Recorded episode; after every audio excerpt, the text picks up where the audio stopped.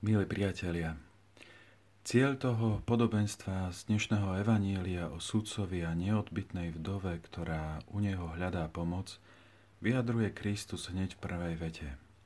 Kristus chce, aby sme sa my stále modlili a neochabovali, aby sme sa podobali tej vdove z toho dnešného evanielia, aby sme boli vytrvali ako ona.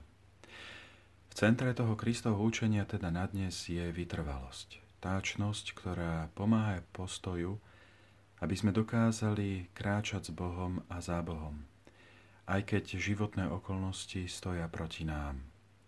Teda, že aj napriek vnútorným bojom či vonkajším ťažkostiam, ich s darom viery ustojíme aj na dlhšie obdobie. Vytrvalosť otvára otázku času v našom dozrievaní.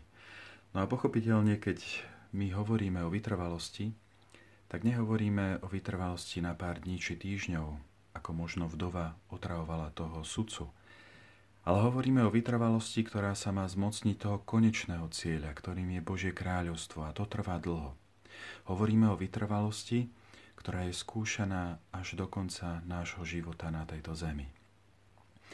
A ja by som možno chcel poukázať na jeden aspekt, ktorý um, ktorý je dôležitý, keď hovoríme o čnosti vytrvalosti. Totiž nám sa môže často zdať, že vytrvalosť je primárne otázkou našej vôle.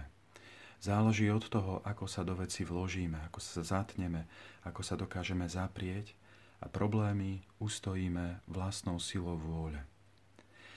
Ale múdrosť kresťanskej tradície hovorí, že to tak nie je.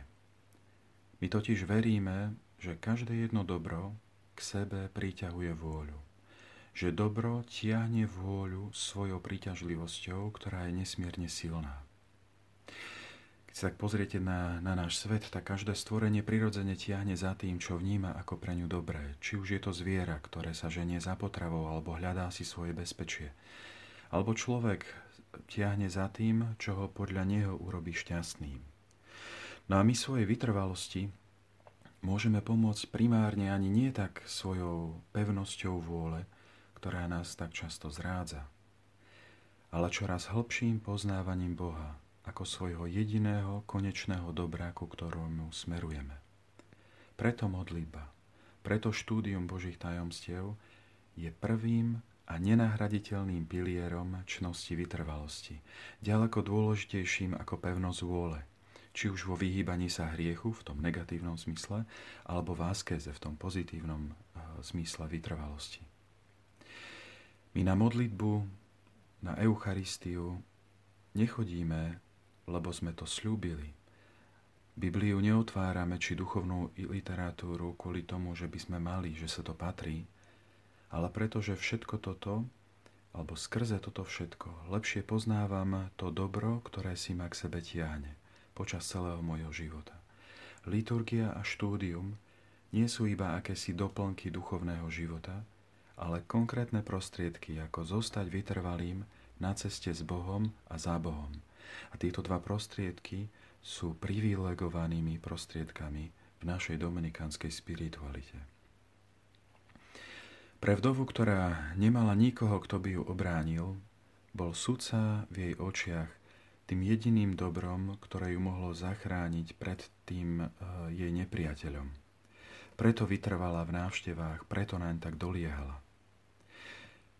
Tým, čo my robíme, keď čítame sväté písmo, keď slávime Božie tajomstvá, týmto sa čoraz viac ponárame do poznania nášho najväčšieho dobra, ktoré, si nás, ktoré nás v živote stretlo, ktorým je sám Boh a ktoré si nás tiahne k sebe počas celého nášho života. Isté, ak chceme byť vytrvalí, s voľou treba pracovať, usmerňovať ju, ale ten dnešný text nás učí, že práve čoraz lepšie poznávanie toho dobra s veľkým D nám, pomôže, nám môže pomôcť, aby sme na ceste za Bohom neochabovali, presne tak, ako to chce od nás Kristus. A naše slávenie Božieho tajomstva v každej Eucharistii nám práve v tomto pomáha. Nech Pán odmení všetku našu snahu poznávať ho.